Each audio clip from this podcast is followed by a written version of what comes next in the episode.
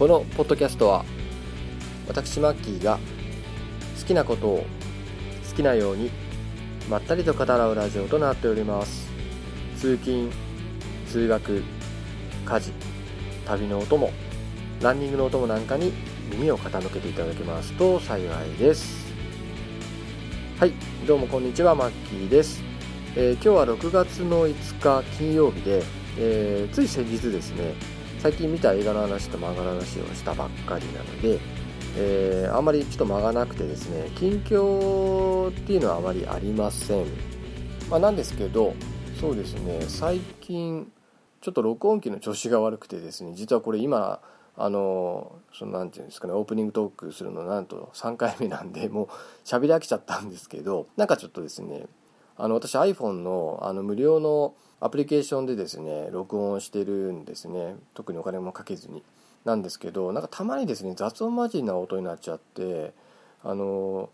前なんか1時間半ぐらい話した挙句にですね雑音が入っててっていうことが一回あってですね。まあそれからちょっとあのオープニングのトークをした後に一回チェックしてからその録音続けてるんですけども、えー今オープニングトークして、えー停止してですねあの聞いてみたら2回連続で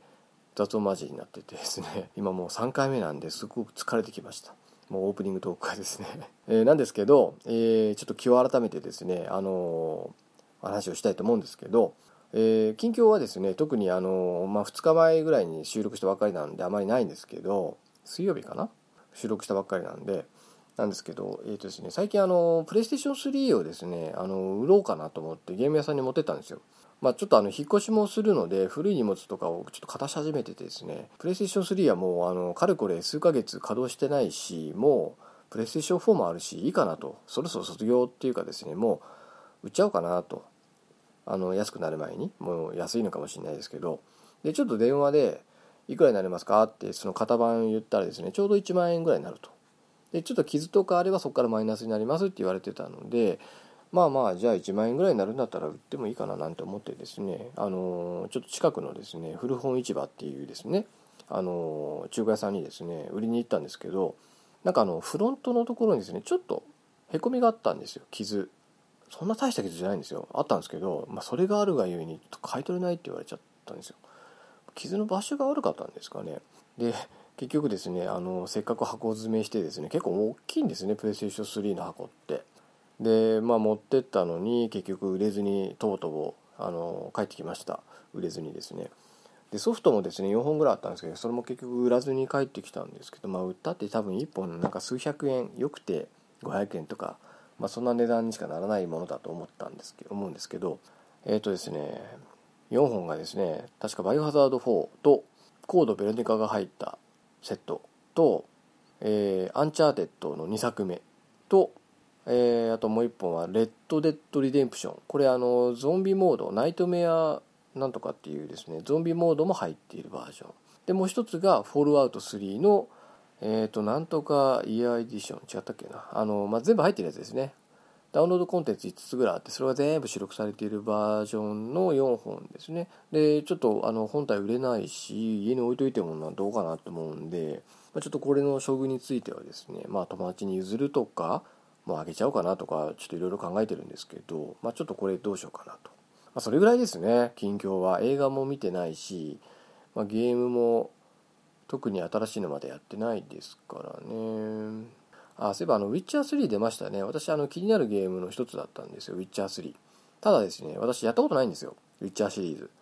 でスチームでウィッチャー2がなんか数百円ぐらいで売ってたんで購入したんですよ。なのでちょっとそっちやってから買おうかなと。まあその頃にはちょっと安くなってる。今だとまだ6000円以上するんで高いんで、まあ、2終えたくらいにやろうかなと。まあそれくらいですかね。うん。ゲームに関してはそんなもんですと、まあ、ということで,、えー、とで今日何を話すかっていうあのことをちょっと話したいんですけど一つはですねアイデンティティについて。な急に真面目な話です。あのいつもだと映画とかゲームの話なんですけど、まあ、ちょっとあの経済の話にちょっとつながるような、まあ、ちょっと真面目な話題になるんですけどアイデンティティっていうものですね。言葉についてちょっと話したいなと思ってるんですね。でアイデンティティというと皆さん何を思い浮かべますかね？私すぐに思いついたのは映画。多分10年ぐらい前ですかね。もっと前かな。あの確か「アイデンティティ」というですねサスペンス映画あったんですよ。まあ、ちょっとネタバレになるんで内容はあまり言えないんですけど、まあ、いわゆる殺人事件が起きて、まあ、誰が犯人か分かんないっていう確かあの孤立しちゃったですねどこかのモーテルかどっかで確か繰り広げられるような話だったと思うんですけどあともう一つ思い浮かぶのが椎名林檎さんの「アイデンティティ」曲ですね。で多分椎名林檎さんがブレイクした当時なんでだいぶ前ですね。10年以上前かなこれも。私、まあ、当時結構椎名林檎さんが好きだったんですよ。なんか顔も好きだし声も好きだし曲も好きだったんですね当時。よく聴いててですね。確かその中に「アイデンティティ」っていう結構激しい感じの曲があった気がするんですけど、まあ、アイデンティティっていうですね言葉の話をちょっとしたいなと。あともう一つがですねあのちょっと歴史の話をしたいなと思ってるんですよ。でこれですね番組を始めた時にあのまあそういうサブカルチャーについてぐだぐだ話すっていうのはまあ当然あの軸としてあるんですけど、まあ、たまにはちょっと真面目な話もしたいなと。でその一環として話しているのが、まあ、経済の話、まあ、これもあのやっぱ日本人の方にはですねやっぱり知ってほしいなっていうとこなんですね。日本の経済について。これをやっぱり理解してるかしてないかで日本のあの今後の経済っていうのはだいぶ大きく左右されるもんだなと思ってるんで、まあ、それでちょっとですね話してるんですけどでもう一つがですね、まあ、歴史についてなんですけどねあのすごい昔の歴史とかじゃなくて何て言うんですかねちょっとこうなんで日本人なんで知らないのっていうのはあの話が結構あるんですよ。あの日本ってやっぱりあの自虐史観っていうですね自分をいじめるあの自分で自分はダメだっていうような教育をしてたんですね。ずっと。日本悪い国だとかですね。日本悪いことをしたみたいな、まあ、あの教育を受けていたわけですよ。どういうことか。普通はですね自分の国に誇りを持つように教育するのが普通の国だと思うんですけど、まあ、日本は何かしらの影響によってですねそういう教育ができてない。まああのやっぱり日本人としての誇りを持つとか日本人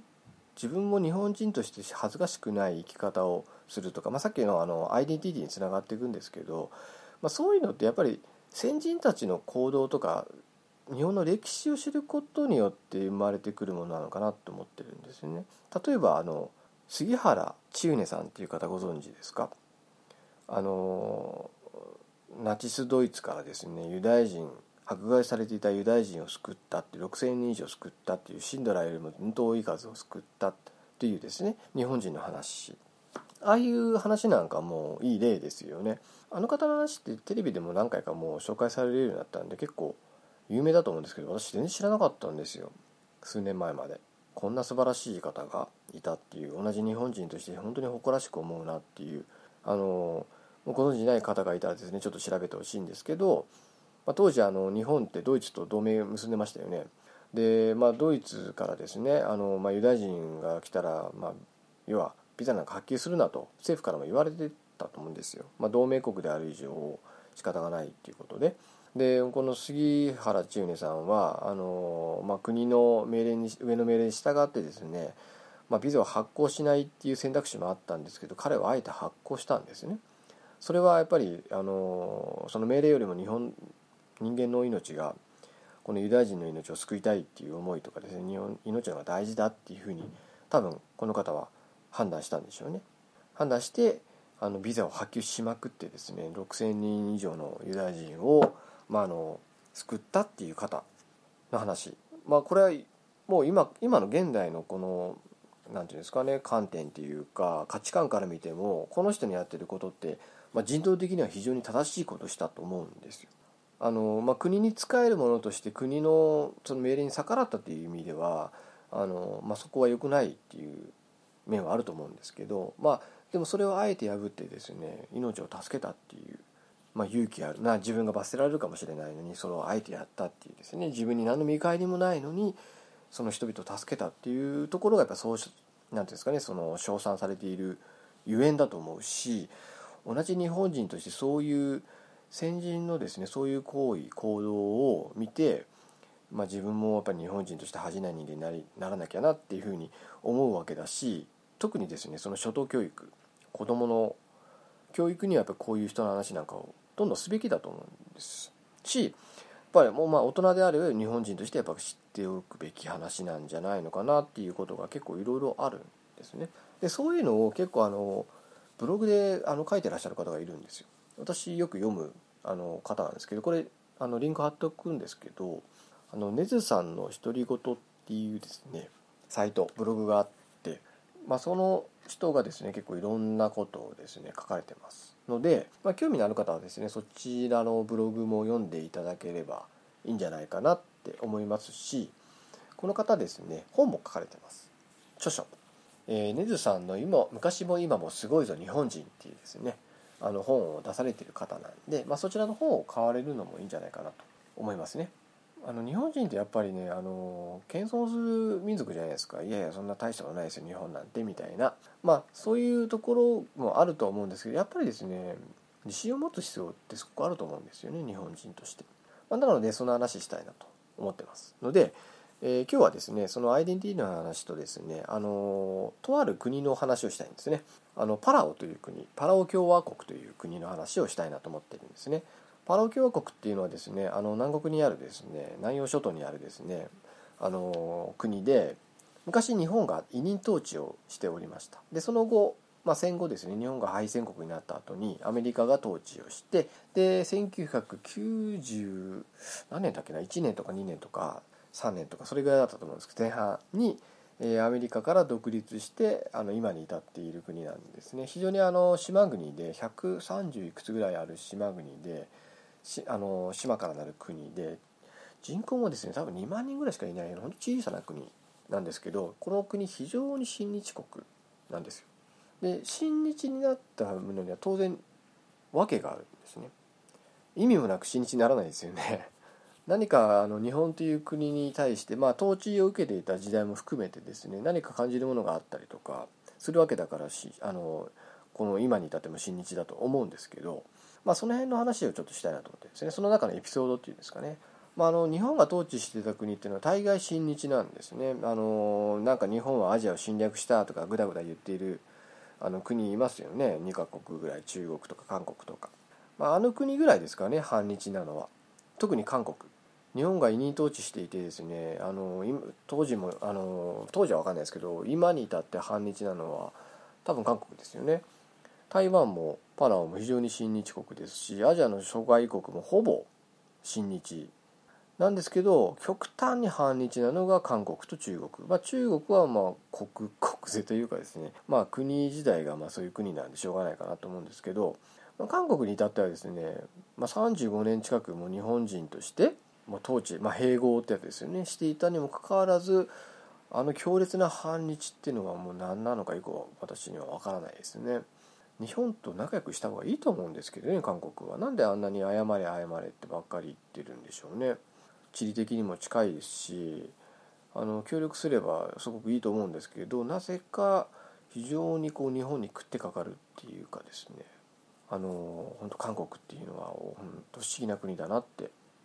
思うんですけどね、まあ、そんな中ですねそのパラオであった、まあ、歴史上の史実について今日はあの一つ語りたいと思っているので、えーまあ、先ほどのアイデンティティとですね合わせて話をしたいなと思っておりますので、えー、どうぞ最後までお付き合いください。はい、えー、ではですね、えー、今日の、えー、メイントークというかですね話題に入りたいと思うんですけどえーとですねまずあの最初に話したいことがですねアイデンティティという言葉についてなんですね。これあの私もですねこのあのブログのあの方のですねあの記事っていうかですねブログ読むまではアイデンティティっていう言葉は知っていたんですけどそれがどういう意味を示しているかっていうのはあまり深く考えたことなかったんですで、まあ、そこに書かれていることをちょっとあのかいつまんで話したいなと思っているんですがアイデンティティってまあどういうものかというとですね、まあ、あの直訳すると貴族意識とかっていう話らしいんですね。貴族意識カエルに属する意識。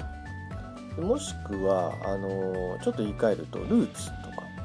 根っこの部分。ルーツ。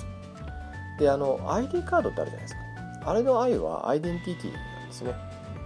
アイデンティティカードっていう言い方らしいんですよ。でそれは要は身分を示すものっていう意味なのでまあ何者かっていう言い方もできるのかもしれないですね。自分は何者かアイデンティティとかですね。でですねこのアイデンティティという言葉はですね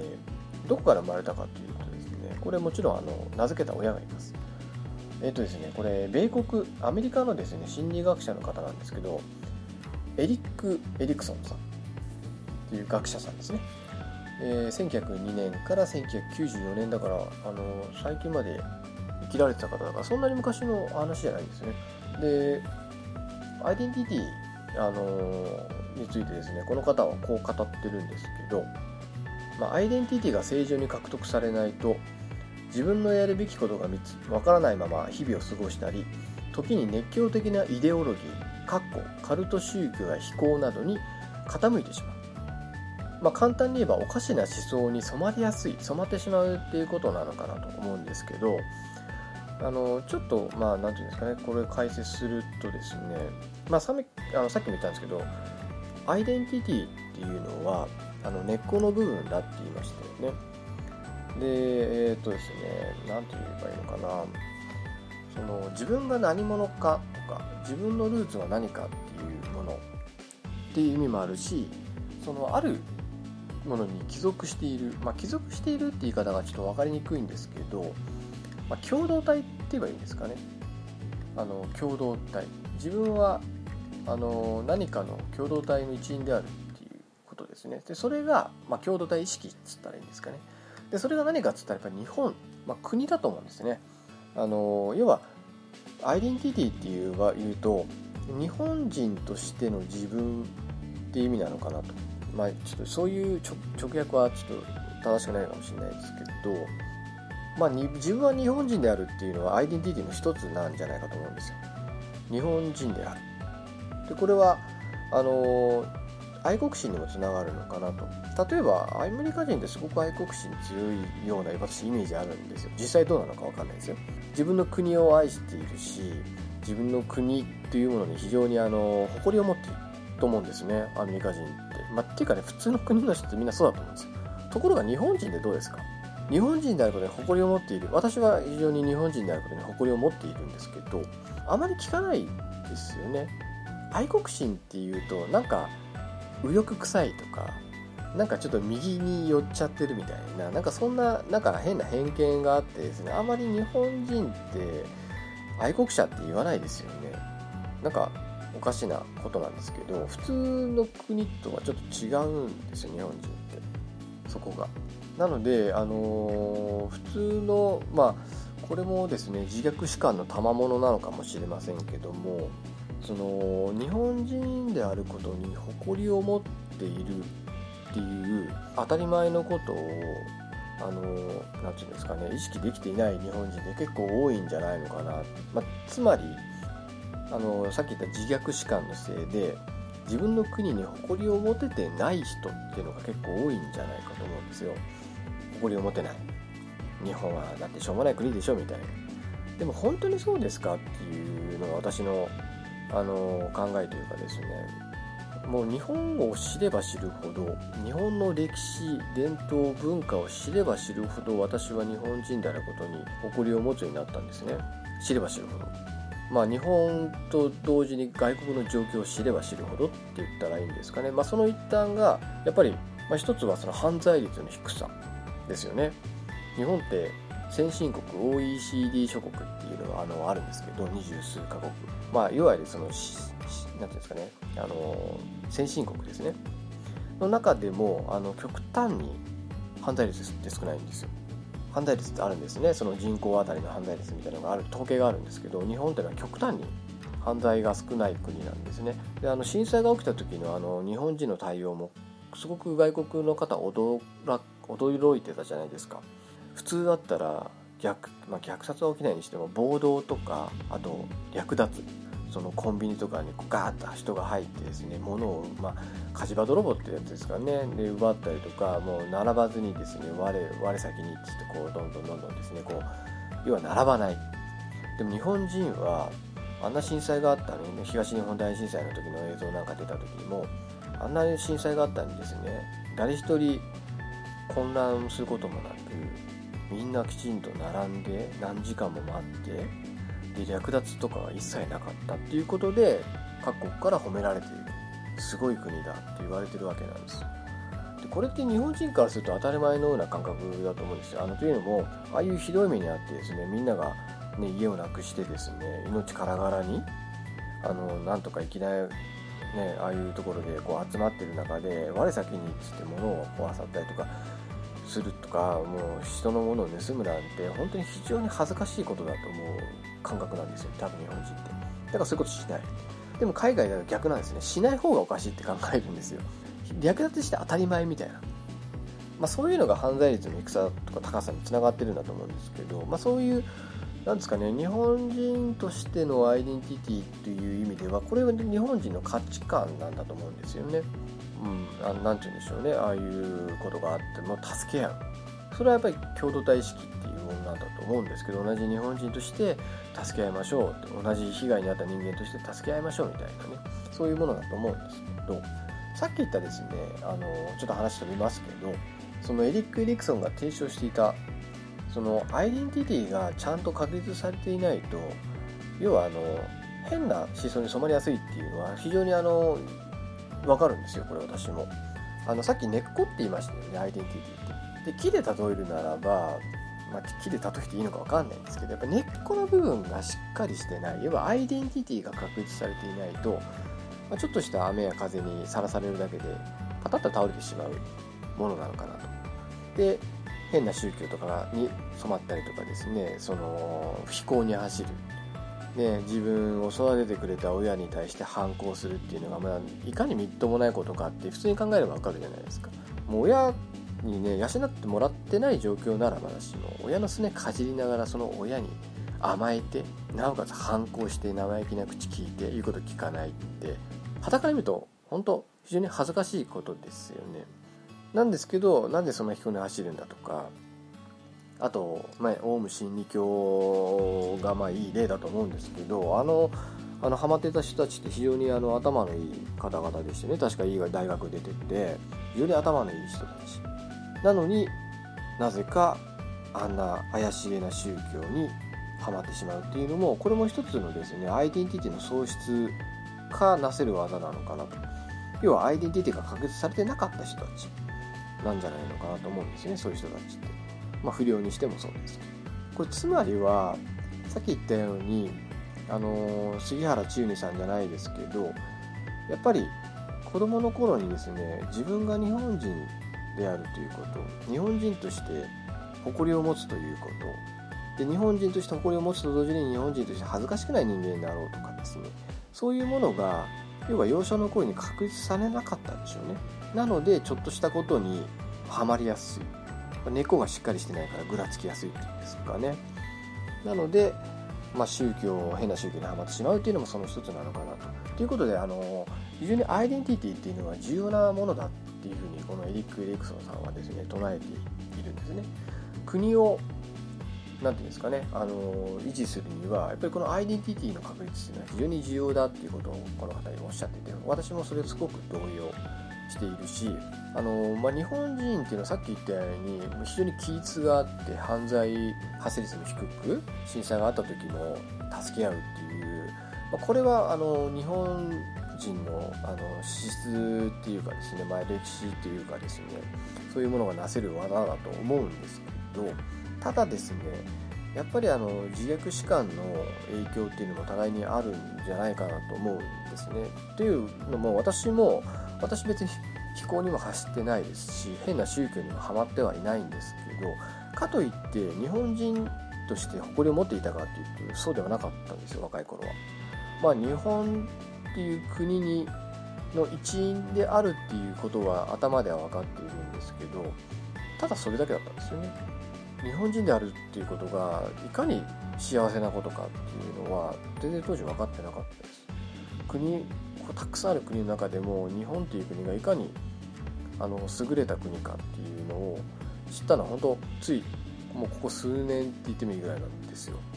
まあ、さっき言ったように知れば知るほど日本という国がいかにあの世界から尊敬されている国かっていうのを知ったのっていうのは本当にあのインターネットでいろいろ調べるようになってからなんですけどやっぱりですねあのアイデンティティっていうのは非常に大事だと思うんですね。まあそんなことはさっきから何回も言ってるんですけどということはですねやっぱりあの日本の伝統文化歴史を知るっていうのは非常に大事なことだ。で同時にあの昔の人の話を聞いて感動するっていうのも非常に大事なんじゃないかと思うんですよ。特に子供はそうかもしれないですね。やっぱりあのなんかこう平気で人殺すような子供まあ子供はいないのかなまあ中学生ぐらいでこうそういう殺人者になった子供とかもいるじゃないですか。とかあの大人になってその殺人を犯すものとかっていう人ってそういうあの多感な時期にあんまり感動してこなかった人たちなんじゃないかって思うんですよね。何かに対してこう心を揺さぶられるようなことをあまりしてこなかった人たちだと思うんですよ。なので私は本当子供にこそですねそういうあのさっきの杉原千畝さんの話とかをするべきだと思うんですよ。それを聞いて何を思うかはまあ本人たちの自由っていうかですねまあ分からないですけどでもですねやっぱりそういう事実を知るべきだと思うんですね。なんかねあの歴史教育って言ってもなんかわけのわからないですねあの他国ね他の国に遠慮してなんかねあの書き換えるだろう書き換えてないだろうとかわけのわからないことやってないでこの杉原千畝さんみたいな話をどんどんすればいいと思うんですよ。それこそ本当に必要なものだと思うんですよね。あの歴史上何があったかっていうのを客観的に知る事実あの知ることも大事だと思うんですけどやっぱりですねあの自分が日本人としてそして日本人が今までどういうことをしてきたかっていうのを知るって非常に大事なことだなと思うんですね。でそういう話の中でちょっとしたい話が1個あってですねそれがあのパラオの話なんですよ。今回話そうと思ってるのは、まあ、他にもいくつか話したいことはあのあるんですけどそのパラオでの話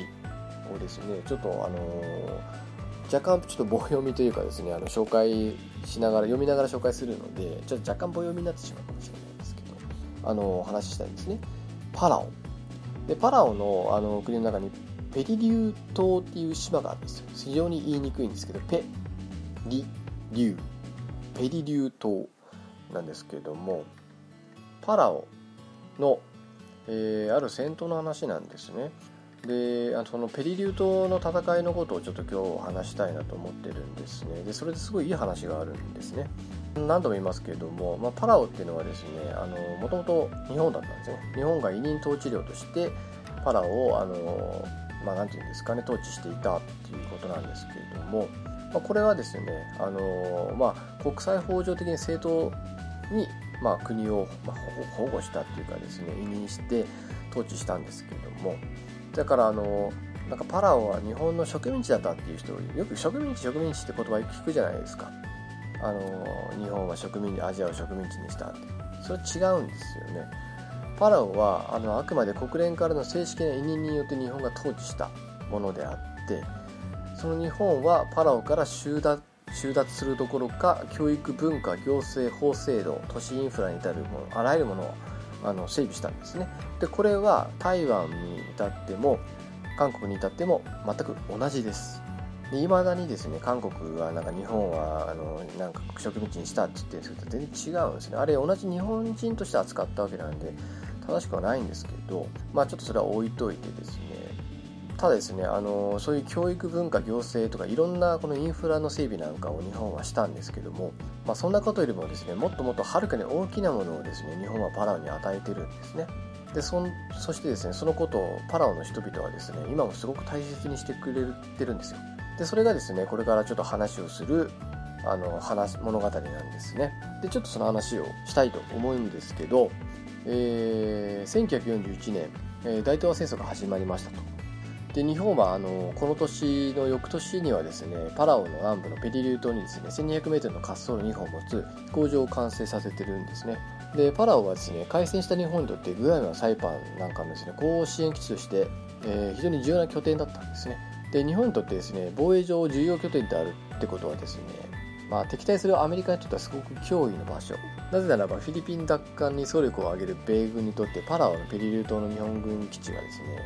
あの後背部を脅かす存在だったんですね、まあ、ということで、まあ、要は、まあ攻撃の対象になり得る場所だったということでしょうね。で1943年米軍はですねアメリカた,、えー、アメリカ太平洋艦隊司令長官のですね最高司令官でチェスター・ミニッツ提督の指揮官のもとですねこのパラオのペリリュー島の、まあ、攻略作戦を立ててきたんですね。で当時あのペリリュー島っていうのは多分小さな島なんですけどさっきも言った通りここに899名の島民がいたんですね。で米軍は刻一刻と迫ってきてると。で島民たちはですね白人統治の時代を知っていてですねそれがひどいもんだっていうのは知ってるんですね。で日本兵と仲良くなって日本の歌を一緒に歌っていた島民たちは集会を開いたんですね。でそこで全会一致で彼らは大人も子供も一緒になって日本軍と共に戦おうって決めたんですよ、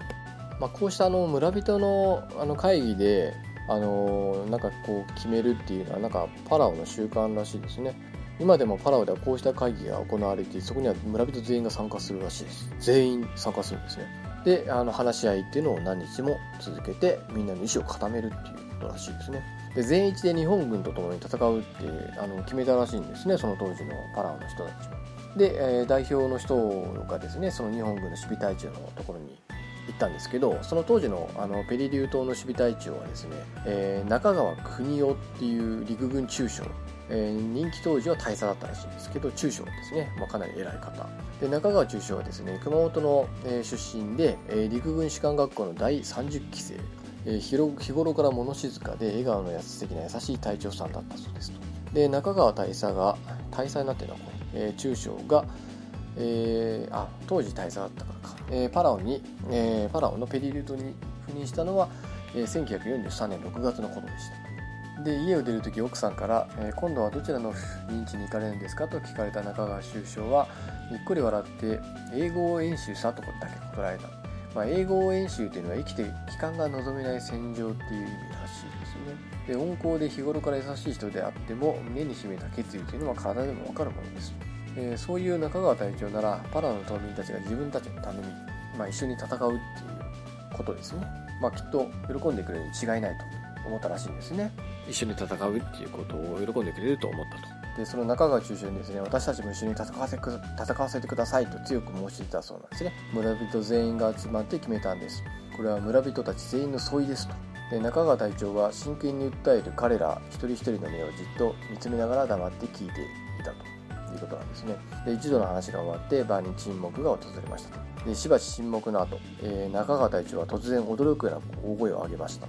えー、帝国軍人が貴様ら土人と一緒に戦えるかものすごい気合ですと。ものすごい迫力でした。で村の代表たちは瞬間に何を言われたのか分からなかった。そうですね。耳を疑った。え俺たちのことを土人って言った？っていう。でその時はただ呆然としていたらしいんですね。で式場を出てから帰り道彼らは泣いたそうですと、え、断られたからではなくて土人と呼ばれたことがショックだったらしいんですね。あんなに仲良くしていたのに何だったんだ？っていうことですね。同じ人間だと日頃から日本人は自分たちのことを仲間だと言ってくれていたのに同じ人間だ同じ人だ同じ対等な人間だと言ってくれたのに、まあ、それが土人って言われたもんだからですねかなりショックを受けたっていうことなんでしょうね。で、まあ、集会所に戻ってですねそのことを報告したら、まあ、日本人に裏切られたとっていう思いでただただ悲しく悔しくてみんな泣いていたっていう、え、状態だったらしいんですね。で何日か経ってでいよいよ日本軍がですね用意した船でですね、まあ、パラオ本島にですねこの島民たちが、まあ、島を去る日がやってきましたと。で港にはですね日本兵は一人も見送りに来ない。で島民たちは、えー、まあ、まあしょうがないなって感じで船に乗り込んだらしいんですね。で島を去ることも悲しかったけどもそれ以上に仲間と思っていた日本人に裏切られたっていうのがあのどうも非常にあの悲しかったらしいんですね。で汽笛が鳴ってですね船がゆっくりと、岸辺を離れ始めたんですね。そしたらですね次の瞬間です。もう島からですねおーっていう声が上がってきたんですね。そしたらですね島に残る日本兵全員がですねジャングルの中から浜に走り出てきたらしいんですね。でそしてあの一緒に歌った日本の歌を歌いながらちぎれるほどに、まあ、手を振ってですねその島民たちを見送ってくれたらしいんですよ。でその時ですねあの戦場にあった島民たちははっきりと分かったんですね。あの日本の軍人さんたちはですね村人島民をですね、まあ、その戦争に巻き込んじゃいけないっていうことであえてああいうことを言って突き放したと、まあ、そのために心を鬼にして、まあ、あえて土人という言葉を、まあ、使ったっていうことをですねその時、まあ、島民たちは知るわけなんですね。まあ、でですね、まあ、船の上にいる島民の全員の目からですね涙が溢れてきたと。でそしてあの岸辺に見える日本兵に向かって、まあ、島の人たちは何か自分でもわからない声を上げながら涙でかすむ目を必死に開けてちぎれるほど、まあ、手を振ったと。で船の上から、まあ、一人一人日に焼けた日本人の兵隊兵隊さんたちの兵隊さんたちのま姿が見えました、まあ、誰もが笑っていて疑いを歌,、まあ、歌を歌っていると。でそこにはですねあの中川隊長の姿もあったらしいんですね。で、まあ、他のみんなと一緒に笑いながら手を振ってくれていたらしいんですよ。素敵な笑顔でですね。で、まあ、当時の人はその笑顔がまずっとまぶたにですね焼き付いていて離れなかったということらしいんですね。でまあ1994年の9月12日にですねさっきも言いましたけどまああの日米の戦闘に火蓋が来て落とされたと。で最終的にですね島に島に立てこもっている日本軍は、まあ、約1万500名。で対する米軍はですね総員4807違うな。4万8740名。約5倍ですね。しかもですね、えー、火力に勝る米軍はその日から航空機と艦砲射撃によってですね、まあ、すでに補給を断たれた日本軍の数百倍の火力を使ってですね攻撃してきたんですね。で最初にですね米軍はあの艦砲射撃と高性能焼夷弾を、まあ、集中放火してですね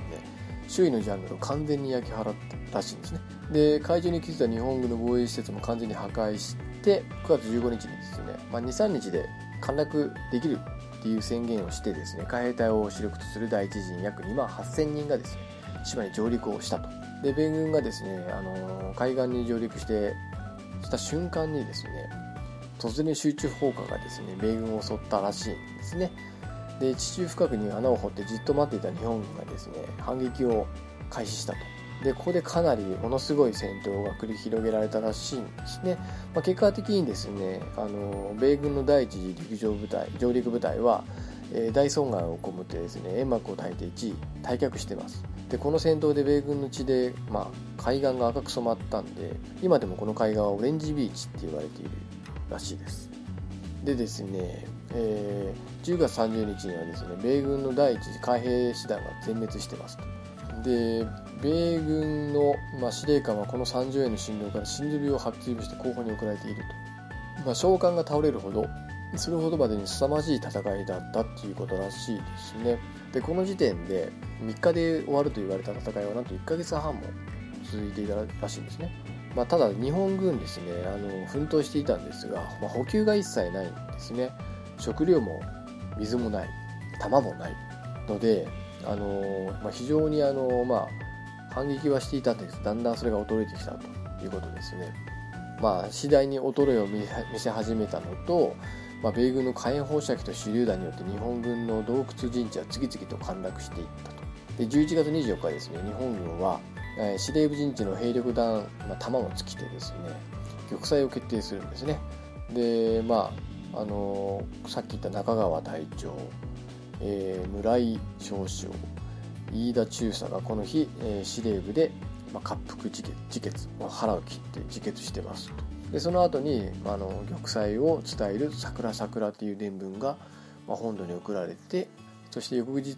翌朝にかけて、えー、約55名が最後の突撃攻撃を敢行してでこれで11月27日ペリリュー島はついに米軍に陥落したと。ただですね、まあ、米軍の上陸開始から約2ヶ月半過ぎていましたと。であの中川隊長の異例の奮闘に対して昭和天皇はですねあの報酬を与えてるんですが読めません。ちょっと感情賛同歌唱11度っていうんですかね。これちょっと読めないんですけど、まあ、あの非常に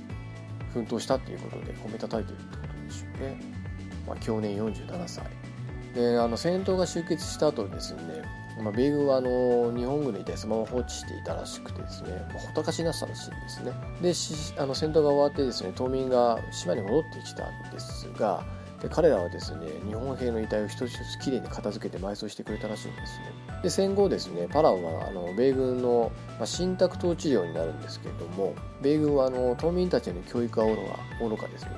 島のインフラ整備もあまりやらなかったらしいですね。で、えー、まあ、結果的に独立運動があの活発化してですねようやく戦争から36年目のあ1981年ですね。私90年前半って言ってましたけどあいいのか。えー、戦争から36年目の昭和56年1981年パラオは、えー、自治政府のパラオ共和国となりました。でそのパラオが米軍の、えー、信託統治を外れて名実ともに独立国となったのは平成6年1994年のことですということですねあなん間違いではなかったですねであの独立記念の歌をですねそのパラオの人々が作ってるんですがそれがですねあのそのペリリュー島の戦いのことを歌詞にしているんですね。これはちょっとあの私歌えないのであの興味のある方はですね先ほどあのサイトのリンクを入れておきますのでそこでちょっと読んでほしいんですけどもあの完全にペリリュートの戦いと日本のことを歌ってますこの歌は。7番まであるんですけどね。であのパラオ共和国の国旗ですね。これはあの日本の国旗を真似して作ったんですね。で周囲の青は太平洋で真ん中の黄色い円が月を表しているですね。で少し日本に失礼だからといって真ん中よりも少し左にずらしているんですね。これはパラオの人たちの慎み深い態度を表しているというふうに話しておりますと。まあこういう話があったんですよね。でこういうのをですねあのなぜかあの教育の場とかであまり話さないんですよねまああの日本君は悪かったっていう話と整合性が合わないってことなんですかねこういう話をしちゃうと。であのこの話の後にですねあのこのブログを読んでる方の読者さんからですねおトイレがあったっていう話も書いてあってその方はパラオに行ったらしいんですね3年ほど前に。であのまあ観光バスに揺られながらあちこちを回る回るとですね島と島をつなぐ通りに必ず日の丸が刻まれたモニュメントがあるらしいです。でそれらを見る限り日本の ODA がいかに正しく使われているかよく分かります、まあ、ODA ですねでですね現地の人に「君たちは日本人か?」と聞かれてイエスって答えるとその老人はですね大粒の涙を流しながら私の肩を抱きましたなんか老人あのなんだろうなんかバーガー屋台のバーガーにでご飯を食べていたらですねなんか老人の方が近づいてきてですねそういうことを言ったらしいです。で日本人かって聞かれてそうですって答えたらその日本あの老人がですね日本の人がこの国に来てくれて本当に嬉しい。ハネムーンの行き先にここを選んでくれて本当にありがとうと言ってくれたそうなんですね。この方あのハネムーンでパラオを選ばれたそうなんですね。でこの出来事でパラオの人々がいかに日本の人たちに対して特別なものを持っているかよく分かりました。で私たちの血が血税がこういうふうに役に立っているということを実感するためだけでもパラには来る価値が十分すぎるほどあります。子供が大きくなったら語学のためにもう一度パラオに行こうと細々と貯金をしています。という話ですね。まあ、ということで、あのまあ、日本がですねそのまあアジア諸国を侵略したって言っているですねよく聞く。現実はどうかっていうとですねこのパラオのことを少しもう少し話すとですねパラオってもともとあの1885年にですねスペインがですね植民地として支配してしたんですね。このスペインの統治っていうのは非常にあの過酷なもので、え、スペインによる統治は、えー、1899年にドイツの植民地になるまでのわずか14年の間だったんですけど、えー、この14年でファラオの人口は約90%も減少し減少してます。減ってる。もともと2万ぐらいいたのが90%ってことは約1万8000人ぐらいが命を落としているってことですよね。であの忘れてらならないのならないのは植民地支配を受けた国々では大なり小なり同様のことが起きていたまあ、南米では文明そのものが滅びて今では昔の言語習慣さえも分からなくなっているということですよね。まあアメリカもそうですよね。インディアンが800万人ぐらいいたのに今35万人。しかもその全員が白人との根血、まあ、植民地になるっていうことはそういうことだってことを、まあ、考えないといけないってことなんでしょうね。まあ、日本が植民地にならなかったためにならないために戦ったっていう戦争が私は大東亜戦争だと思っているんで、まあ、そこで日本人がですねその白人たちの植民地にならずに戦ってくれたっていうことで今があるっていうことを、あのー、まあ、忘れちゃいけないと思うんですけどそんな風に思ってる日本人って本当にどれぐらいいるのかなっていうのが、あのー、すごく疑問ですね。私はすごく感謝してますけどね。白人たちと戦ってくれたりアジアの国々の中で白人と戦った国って日本だけなんですよ。あとはみんなことごとく植民地にされていたんですよ。それがすごいことかっていうのはあのどれだけすごいことかっていうのはですねあの多分とんでもなくすごいことだと思うんですけどね。しかもですね日本はあの統治した国をですねその搾取するんじゃなくて教育医療インフラとかでいろいろ整備していったわけなんですね。要は日本人と同じように扱った。だからいまだにパラオの人たちは日本に対して私は信じだったんじゃないかなと思うんですよね。でなければそれこそ韓国みたいに反日になったらきゃおかしいですよね。散々ひどいことしたんだって日本は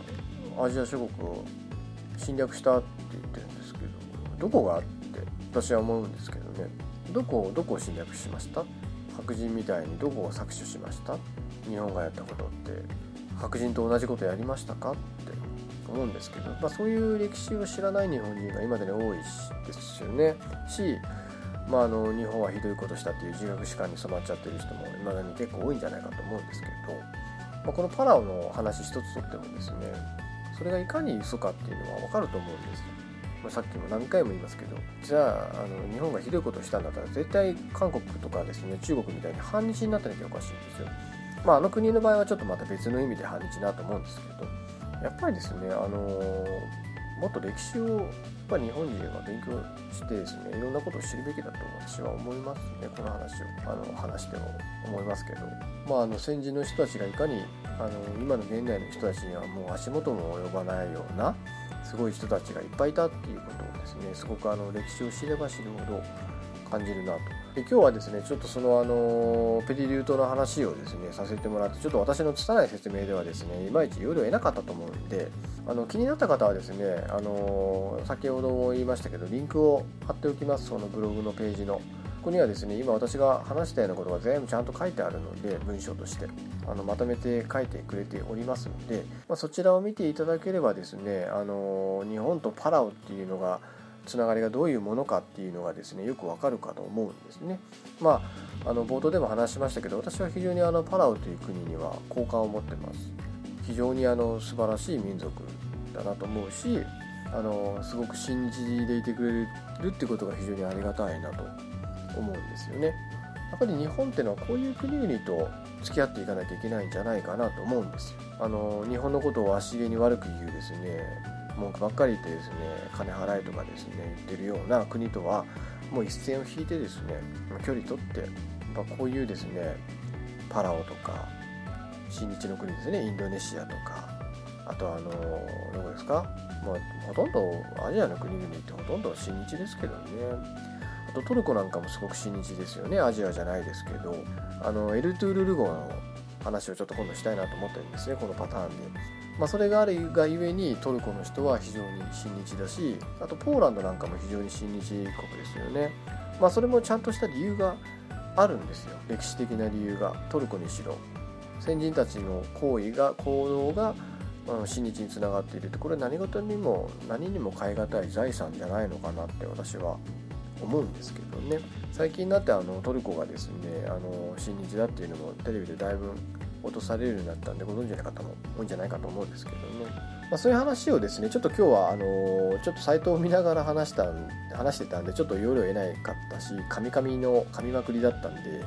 ちょっとあの若干聞きづらかったと思うんですけど、まあ、ちょっとですね今後もこんな話をたまに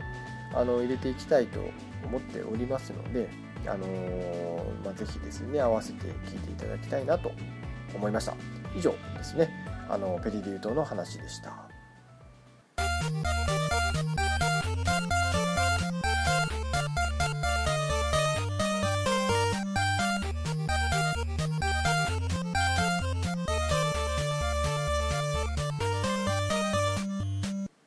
はい、えー、ということでですね今日は、えー、そのアイデンティティという言葉の話とあと、まあ、パラオの、まあ、ペリリュー島でのまあ、日本軍と現地の、まあ、島民の間の話で、まあ、パラオという国がどういう国でなぜ今現在も親日であるか親日国であるかっていう、まあ、裏付けになるような話をちょっとさせていただきました。まあ、私ですねあの本当あのさっきから言ってるんですけどおそらく日本に対して否定的な感情を持っている国って あのお隣の3国ぐらいじゃないかと思ってるんですよ。中国と韓国と、まあ、北朝鮮。北朝鮮と韓国はまあ同じ国だと思うんですけどある意味。まこの国ぐらいだと思うんですよね。であの日本はアジア各国に迷惑かけたみたいなこと言ってるのってこの3国だけですからね。いまだに。60年以上70年以上前の話をいまだに言っているのは。ね、特に中国なんて今現在で進行形で他国を侵略している国が偉そうによく言うよっていつも思いますけどね、まあ、ああいう国とはですねまあそれなりに距離取って付き合えばいいと思うんですよね。まあ、日本が本当にあの信頼してこうパートナーとしてですね付き合っていく国々っていうのはどういう国かっていうのをですね、まあ、やっぱり日本国民として知っておくべきじゃないかなというふうに思いますし、まあ、こういうあの外交的な話もそうですけど、まあ、ちょくちょく話しているそのやっぱ経済の話もしかりでやっぱり日本国民が正しい情報に基づいて正しい知識を持つ。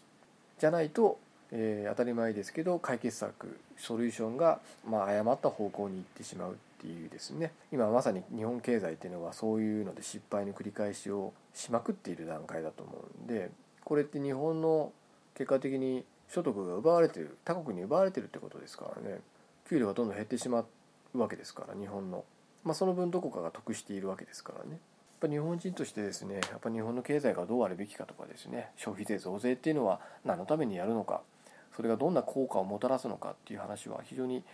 まあ、こういう歴史の問題とし、まあ、同等というかですね同じくですねやっぱり日本国民っていうのが、まあ、広くですね知るべきことなんじゃないかと思うんですよね。ま、なのでちょっと堅苦しい話をまた今回させていただきました。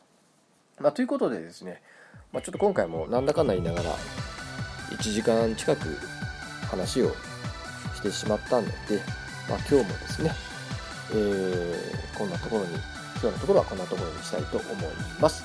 えー、最後までお付き合いいただきましてありがとうございます。お送りしたのはマッキーでした。さようなら。